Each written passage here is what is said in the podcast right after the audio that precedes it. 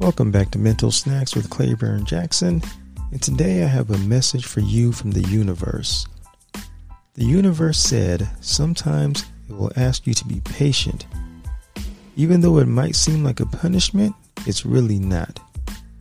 The universe is actually protecting you from certain energies, and in the process of protecting you from those energies, the universe is preparing you for the next stage in your life. The universe asks that you trust the timing of your life. And the universe also said you have to have faith in the process.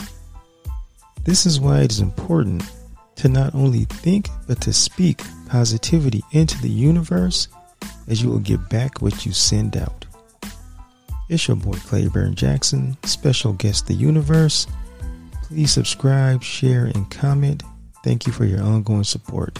Peace.